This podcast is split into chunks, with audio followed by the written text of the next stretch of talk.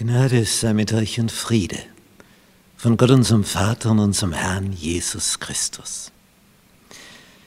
Wir betrachten die Offenbarung Jesu Christi an Johannes, das letzte Buch der Bibel. Lektion 12. Gericht über Babylon. Die Hure. Babylon. In Offenbarung 17 lesen wir in Vers 1. Und es kam einer von den sieben Engeln, die die sieben Schalen hatten, redeten mit mir und sprachen, komm, ich will dir zeigen das Gericht über die große Hure, die an vielen Wassern sitzt. Wie, wie kaum ein anderes Kapitel wimmelt es in Kapitel 17 von Symbolen. Es durchdrängt, durchsetzt vom Ganzen. Hier kommt man wörtlich überhaupt nicht weiter.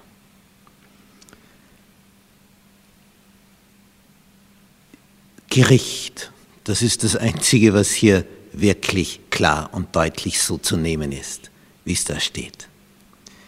Eine Hure steht für eine falsche Kirche. Denn die reine Frau steht für die Gläubigen, für das Volk Gottes. Nun wird die falsche Kirche, das falsche religiöse System gerichtet. Sie sitzt an vielen Wassern, Wasser, Menschen, Massen. Denn das wird erklärt in Vers 15. Die Wasser, die du gesehen hast, an denen die Hure sitzt, sind Völker und Scharen und Nationen und Sprachen. Das ist immer angenehm, wenn im selben Kapitel ein Begriff erklärt wird. Das ist das Leichteste. Hier ist es ein falsches religiöses System in Opposition zu Gott und dieses System bedient sich Menschenmassen.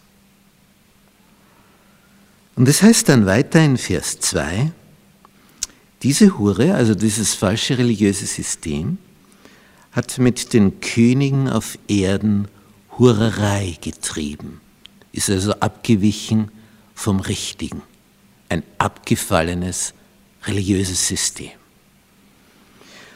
Und die auf Erden wohnen, sind betrunken geworden von dem Wein ihrer Hurerei.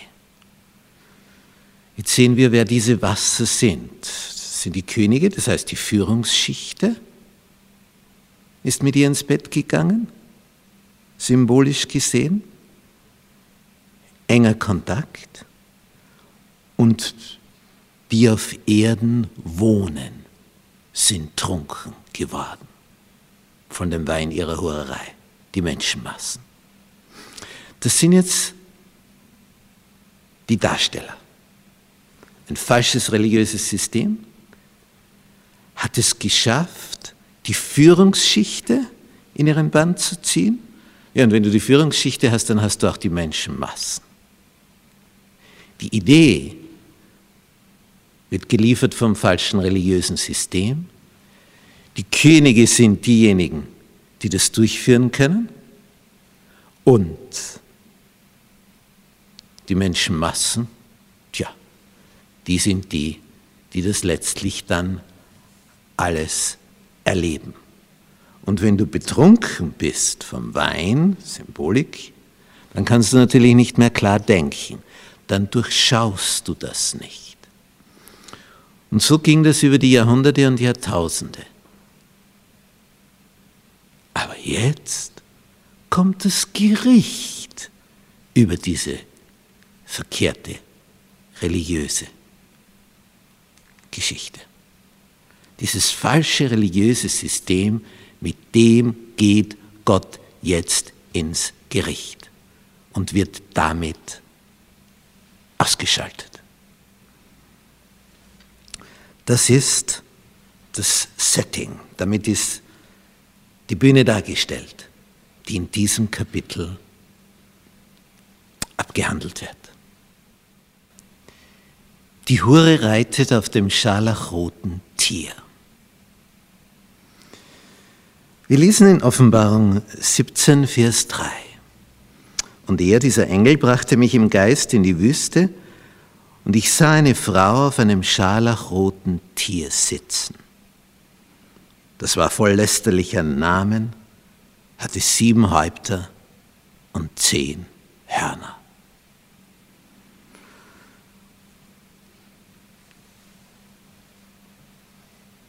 Die Hure reitet auf einem Tier.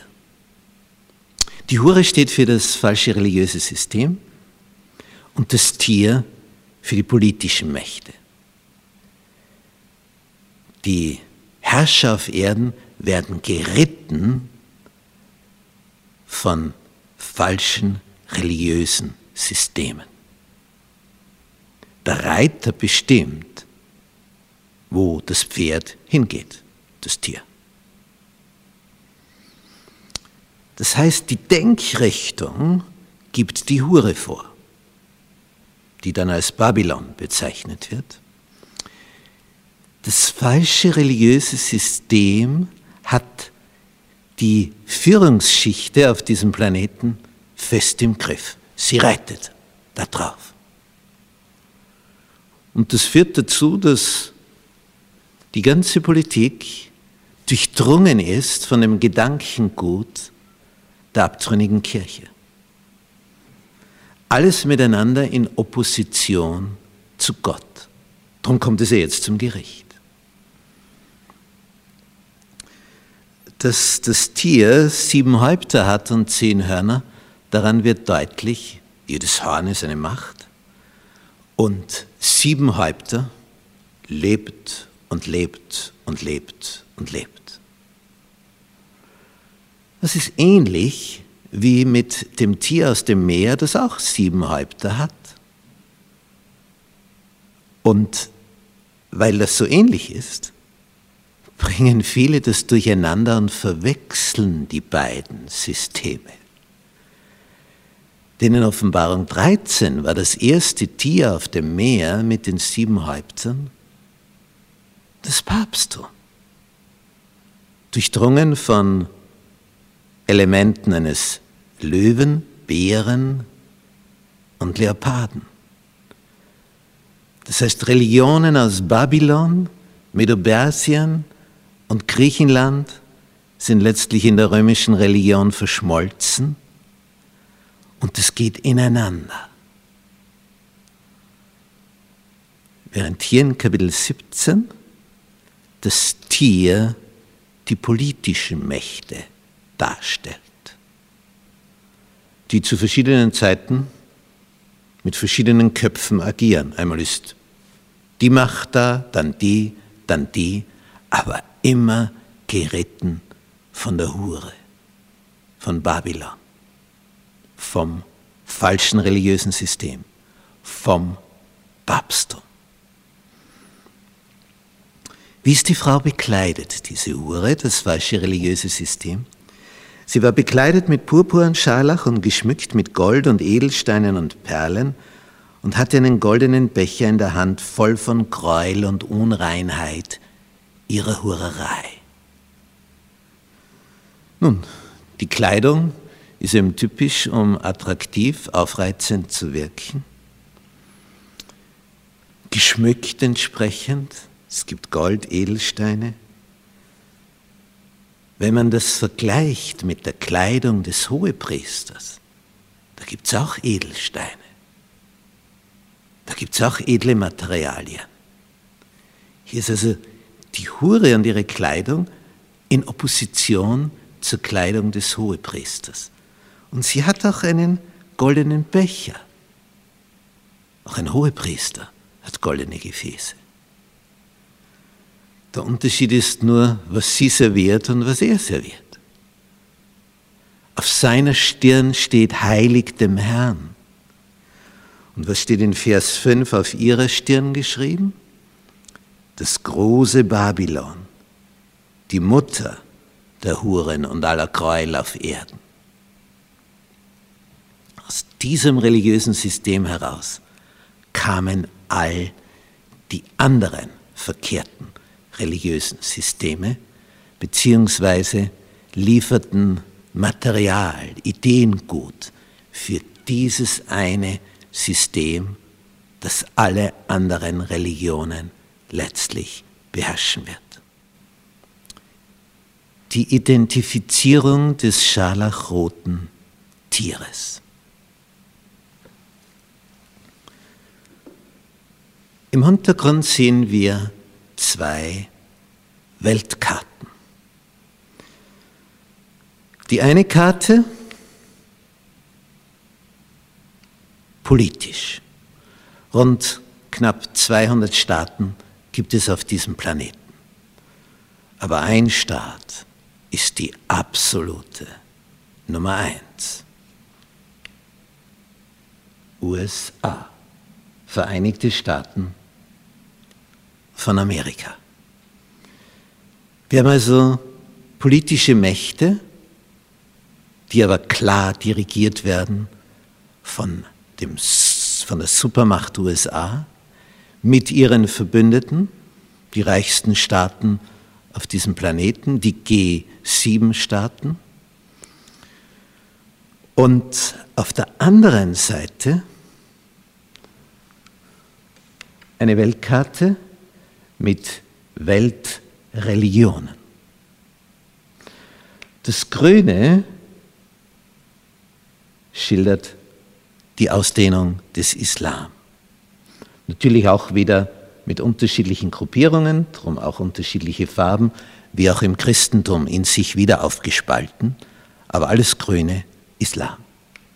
Blau in Indien Hinduismus. Gelb von Tibet ausgehend Lamaismus, nicht der Dalai Lama, der Führer. Ein großes Gebiet, aber fast menschenleer. Während hier das orange Gebiet, Buddhismus, auch auf Ceylon, dieses Gebiet, Sri Lanka heute, dieses China und Hinterindien dichtest besiedelt, hier sind die Menschenmassen. Buddhismus. Japan, Shintoismus. Interessanterweise hat sich der Islam nicht nur in Nordafrika und vorderem Teil von Asien angesiedelt, sondern auch auf Indonesien, einem äußerst volkreichen Staat, speziell was die Hauptinsel Java betrifft. So, was haben wir jetzt noch? Grau, das sind Naturreligionen, großteils menschenleere Gebiete. Ja, und dann kommt das Christentum, aufgespalten auf drei Farben, wie wir es hier in Europa sehen, rot, rosarot und Orange. Orange steht für die orthodoxe Kirche, rosa für die römisch-katholische Kirche und rot für den Protestantismus. Seit 500 Jahren, seit der Reformation. Ja, und dann sieht man die Ausdehnung. Dadurch, dass die Europäer nach Nord- und Südamerika sind, je nachdem, wer da ausgewandert ist, so haben wir die Religionen. Nach Südamerika, Spanier und Portugiesen und Mittelamerika, römisch-katholisch, daher auch hier römisch-katholisch. So wie die Besatzungsmacht in den Kolonien, so das Ergebnis der Religion, ist kein Zufall. Nordamerika wurde ja hauptsächlich von denen besiedelt, die aufgrund der Verfolgung um ihres Glaubens willen, also hauptsächlich Protestanten, ausgewandert sind nach Nordamerika. Darum so viel Rot, Protestantismus was sich jetzt aber zusehends ändert, weil immer mehr aus dem Süden von Amerika, speziell von Mexiko her, hier dann nach Norden drängen. Darum hat ja auch der Präsident der USA, Donald Trump, dies von der Mauer verkündet, weil da ist ja ein ständiger Zustrom von Süden. Sie wissen nicht mehr, wie sie das kontrollieren sollen. Und das verändert natürlich auch die religiöse Landschaft in den USA zusehends. Früher war der römische Katholizismus in Nordamerika kaum vertreten und wird jetzt stark und stärker und noch stärker durch die vielen Einwanderer aus dem Süden. In Afrika, auch je nachdem, welche Macht irgendwo geherrscht hat, nicht hier waren zum Beispiel die Portugiesen in Angola, daher römisch-katholisch. Hier waren die Engländer, das Anglikanische wird hier zum Protestantismus gezählt, darum rot. Australien, Engländer, darum rote Farbe, Protestantismus. Anglikanisch, genau genommen. Nordeuropa, Skandinavien, Dänemark, Norwegen, Schweden, Finnland, ganz stark evangelisch, lutherisch, protestantisch geprägt. Der Süden römisch-katholisch geprägt, der Osten orthodox. Diese zwei Karten stehen für die zwei Systeme der Endzeit.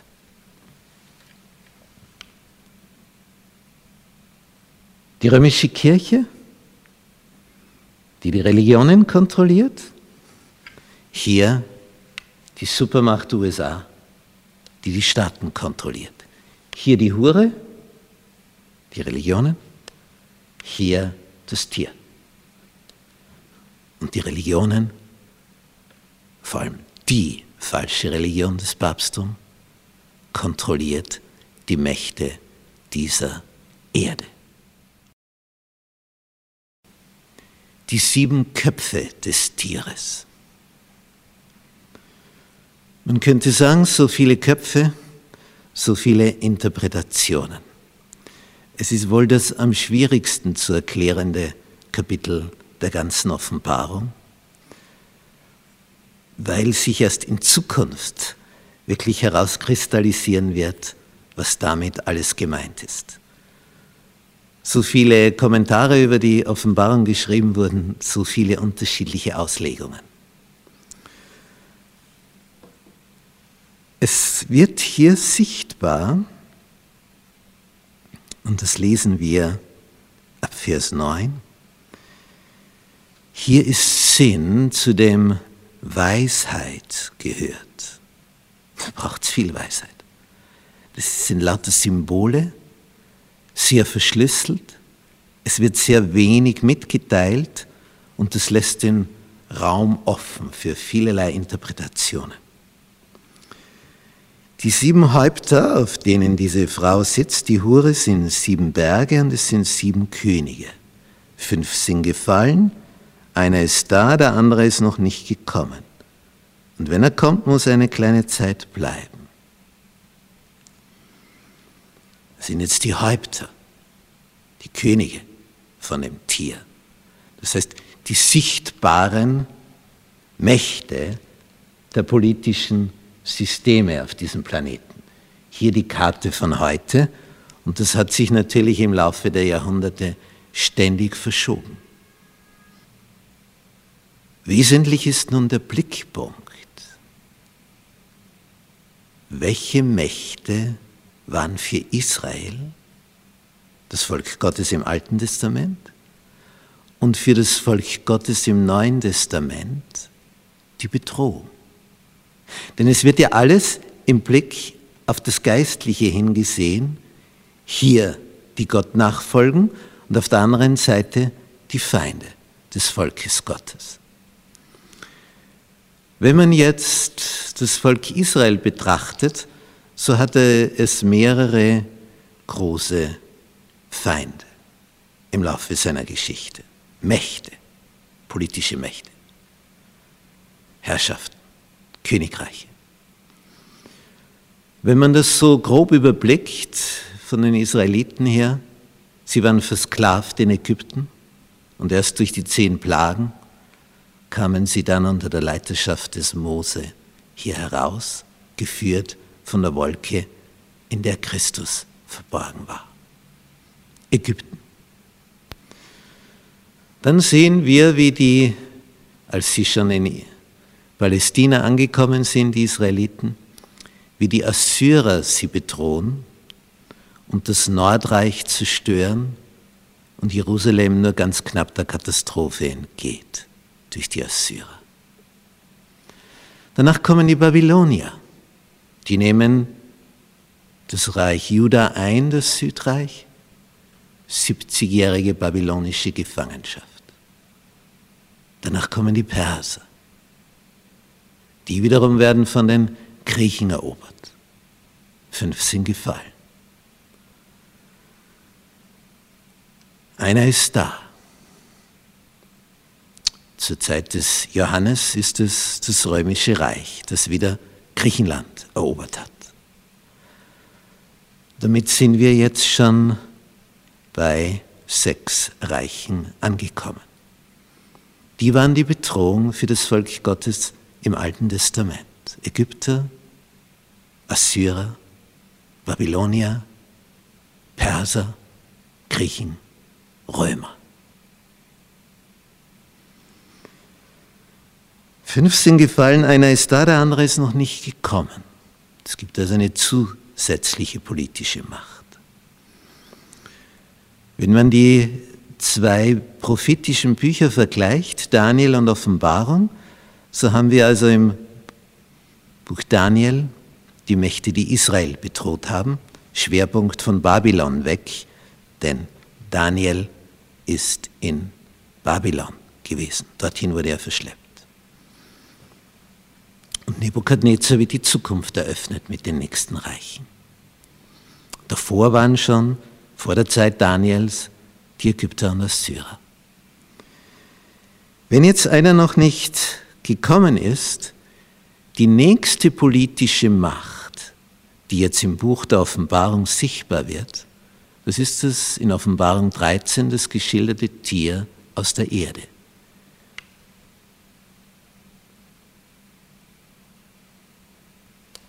Die USA, die Vereinigten Staaten von Amerika.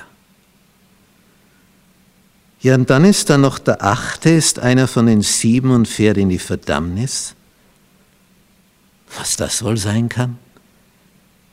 Wenn wer hinter dem allen steht, ist natürlich der Drache, Satan, der die alle steuert. Er steuert alles. All die politischen Mächte und er steuert natürlich auch das falsche religiöse System. Und er scheint gewissermaßen das tragende Fundament von dem Ganzen zu sein. Und der Höhepunkt wird sein, wenn sich am Ende Satan selbst als Christus ausgibt. Die Verurteilung Babylons. Dieses Thema ist jetzt für die Gläubigen, für das Volk Gottes, das über Jahrhunderte, Jahrtausende der Verfolgung ausgesetzt war, so entscheidend.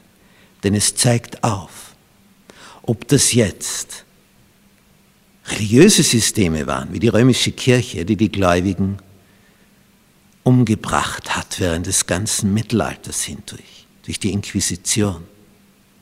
Millionen fielen hier zu Tode. Oder ob das politische Mächte sind, die gesteuert von falschen religiösen Systemen über die Gläubigen hergefallen sind. Als ob jetzt die Hure das Tier geritten hat oder das Tier selber agiert hat. Beide. Die Hure wie das Tier, die politischen Mächte wie das Papsttum. Und in Verbindung Kirche und Staat. Miteinander haben sie den Gläubigen zugesetzt. Und was kommt jetzt?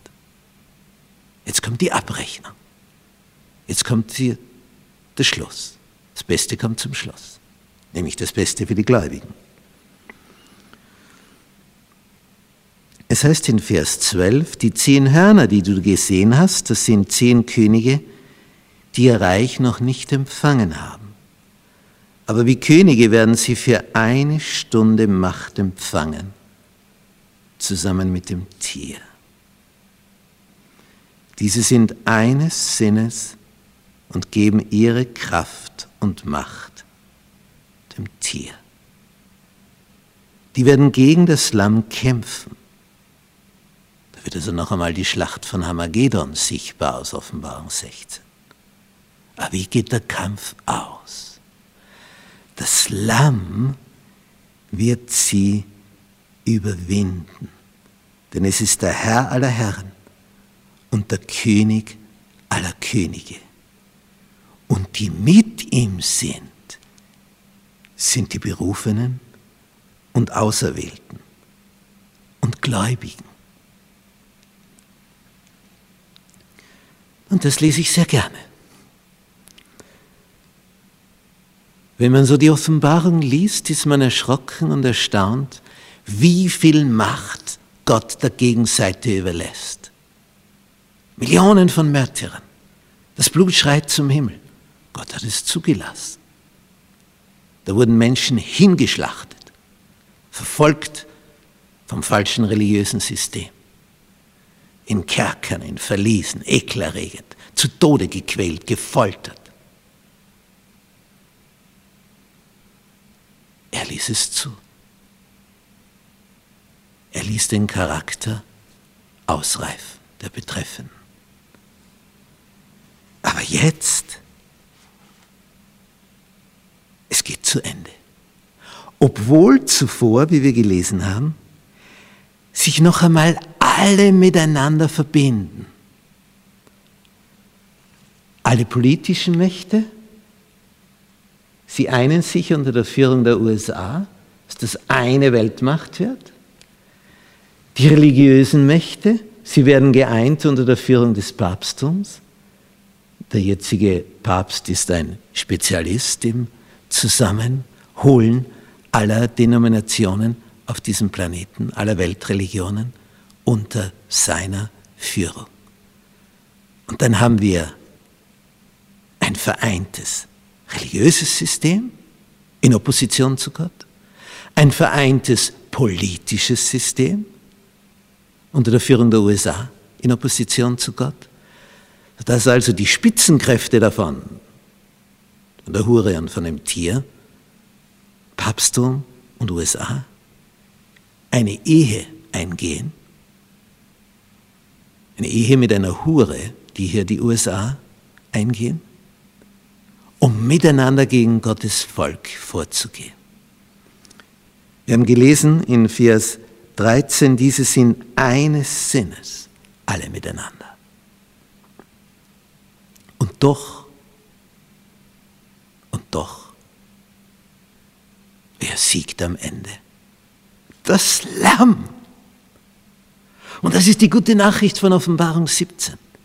Wer immer all die politischen Mächte sind in der Vergangenheit bis hier zum Schluss herauf. Wer auch immer vom falschen religiösen System her die Heiligen verfolgt hat. Und wenn sie sich auch alle miteinander verbinden in der Endzeit unter der Führung Satans. Eines ist klar. Vers 14. Alle diese miteinander werden gegen das Lamm kämpfen. Und das Lamm wird sie überwinden.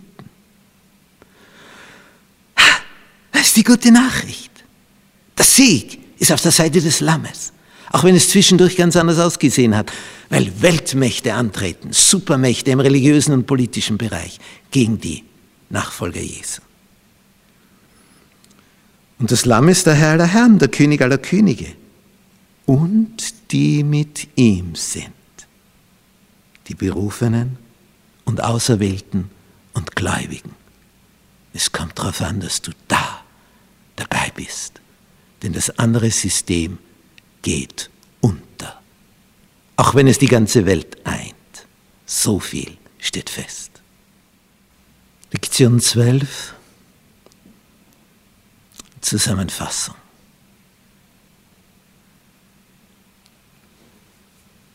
Die große Hure Babylon geht unter. Das Tier, das sie reitet, geht unter. Was immer der Papst jetzt unternimmt, um die verschiedenen christlichen Religionen unter einen Hut zu bringen, da ist er ja eifrig dabei und das gelingt ihm auch fantastisch. Der Protestantismus, der blutigst von der Papstkirche vor 500 Jahren und darüber hinaus verfolgt wurde. Dieser Protestantismus, dem ist nicht bewusst, dass diese Werbetour der Papstkirche, nur der großen Vereinigung dient, unter der Führung des Papsttums. Das heißt, was früher nicht gelungen ist, in all den Kriegen, zum Beispiel im Dreißigjährigen Krieg, wo die römische Seite unbedingt die protestantische Seite vernichten wollte. 30 Jahre lang haben sie es auf dem Boden des Heiligen Römischen Reiches deutscher Nation, das heißt in Deutschland, versucht. 30 Jahre lang, immer wieder, scheinbar eingeschlafen und dann wieder neu, wieder neu. Und hätten nicht die protestantischen Schweden auf der Seite der Evangelischen in Deutschland eingegriffen. Der Protestantismus in Mitteleuropa wäre ausgerottet worden. Darum hat der Krieg so lange gedauert, weil die römische Seite immer wieder versucht hat. Sich gedacht hat, das gibt's ja nicht. Die werden wir niederringen. 30 Jahre lang haben sie es probiert. Es wurde eine Pattstellung und endete 1648 im Westfälischen Frieden. Mit dem Ergebnis,